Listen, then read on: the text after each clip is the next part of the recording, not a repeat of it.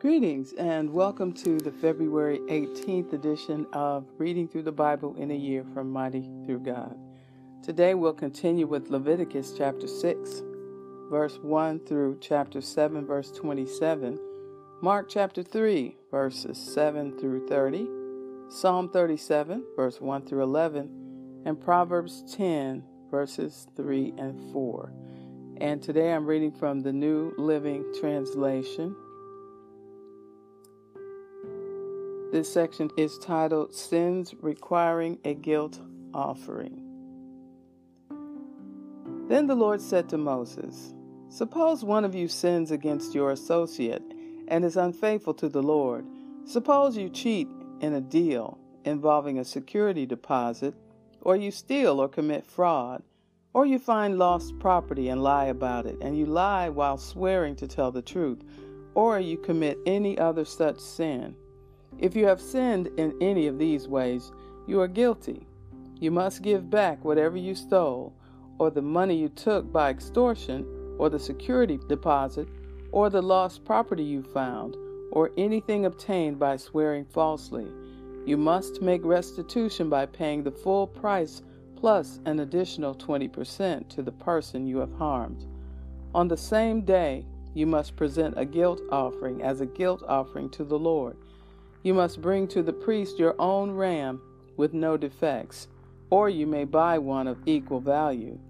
Through this process, the priest will purify you before the Lord, making you right with him, and you will be forgiven for any of these sins you have committed.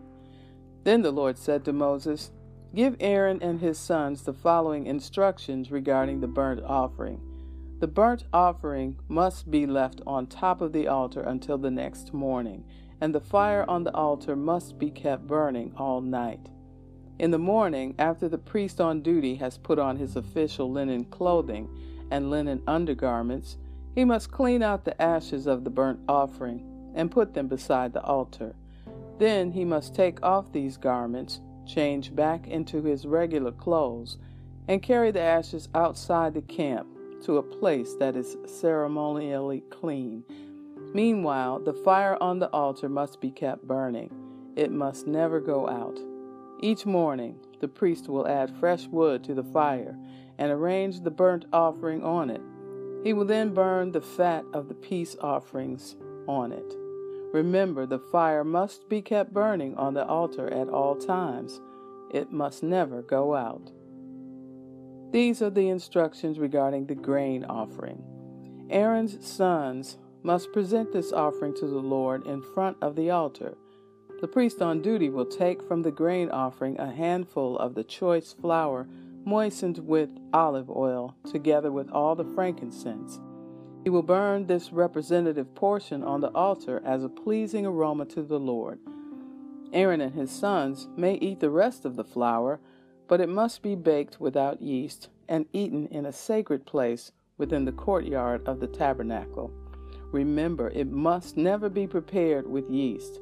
I have given it to the priests as their share of the special gifts presented to me. Like the sin offering and the guilt offering, it is most holy. Any of Aaron's male descendants may eat from the special gifts presented to the Lord.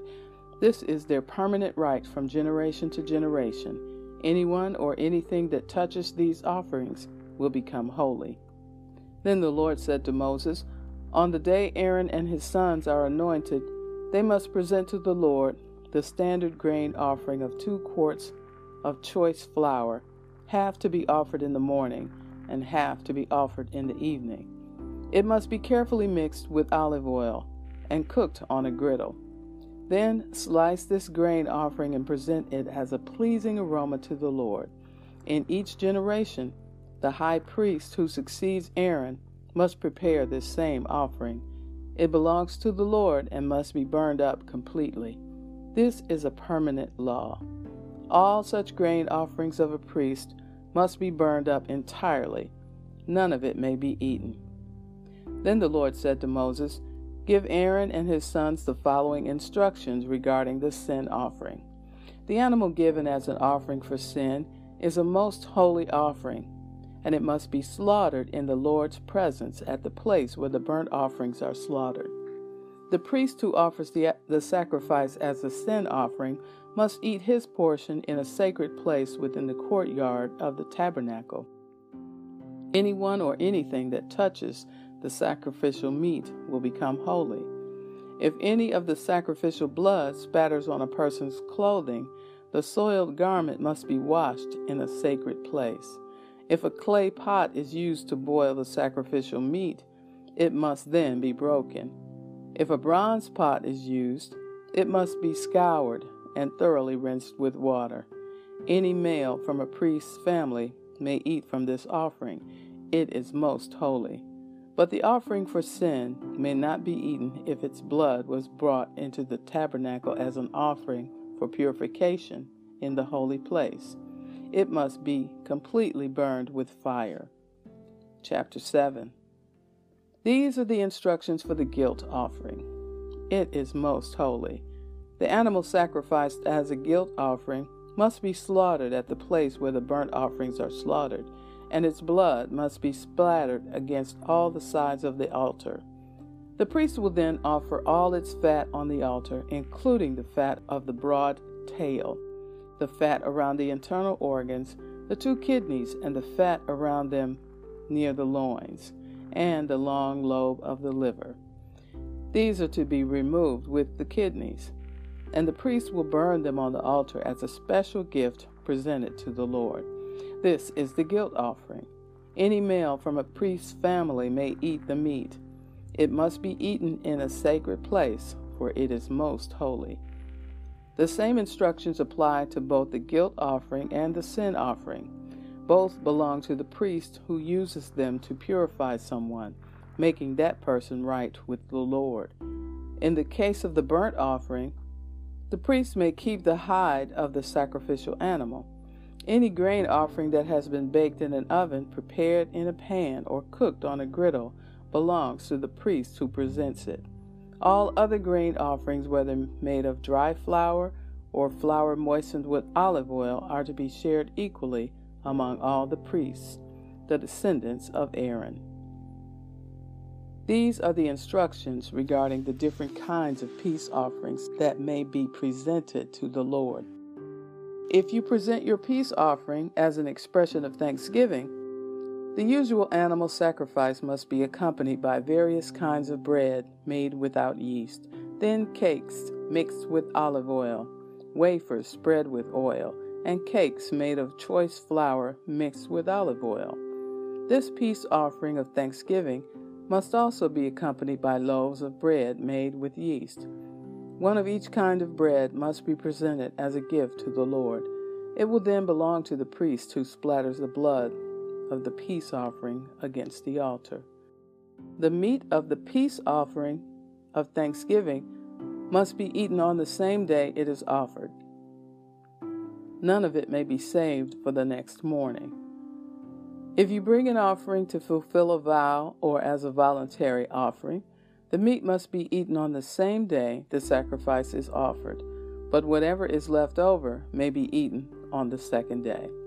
Any meat left over until the third day must be completely burned up.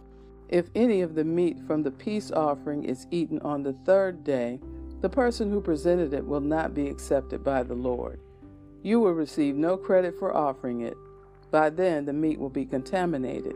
If you eat it, you will be punished for your sin. Meat that touches anything ceremonially unclean may not be eaten. It must be completely burned up. The rest of the meat may be eaten, but only by people who are ceremonially clean. If you are ceremonially unclean and you eat meat from a peace offering that was presented to the Lord, you will be cut off from the community. If you touch anything that is unclean, whether it is human defilement or an unclean animal or any other unclean, detestable thing, and then eat meat from a peace offering presented to the Lord, you will be cut off from the community.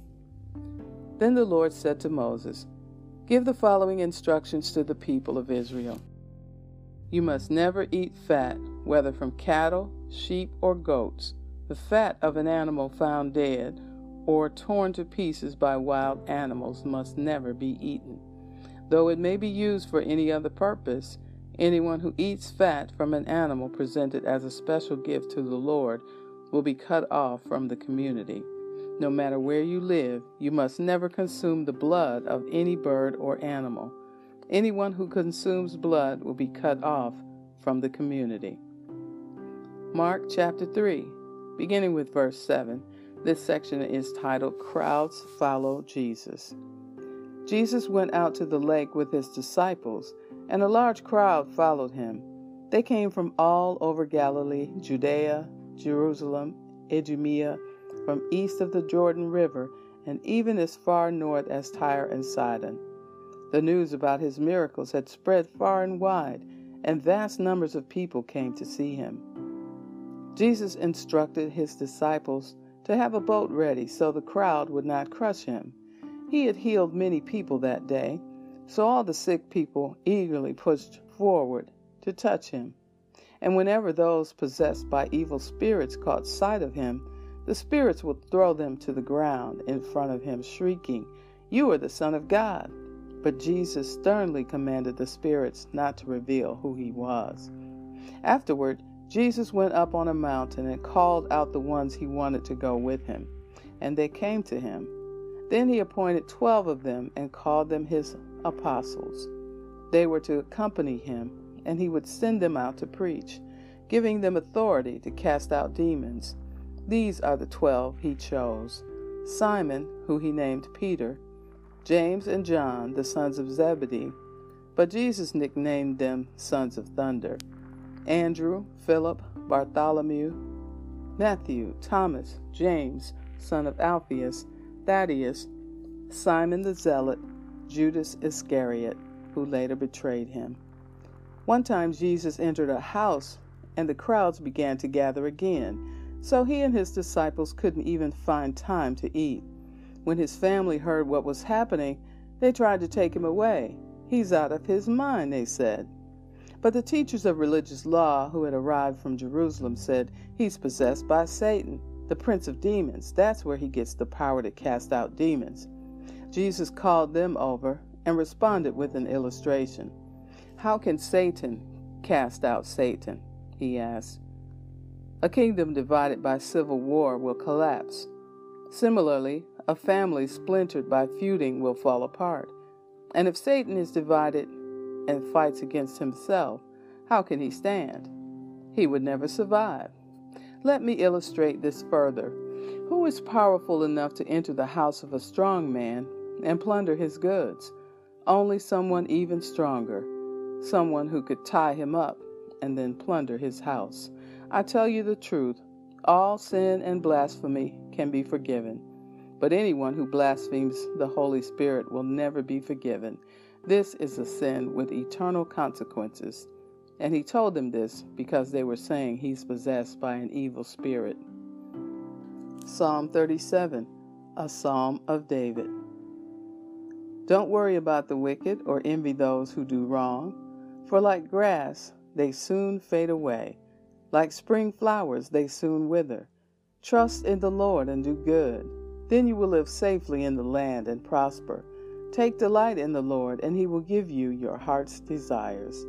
Commit everything you do to the Lord. Trust Him, and He will help you. He will make your innocence radiate like the dawn, and the justice of your cause will shine like the noonday sun. Be still in the presence of the Lord, and wait patiently for Him to act.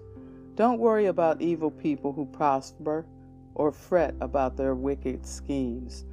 Stop being angry. Turn from your rage.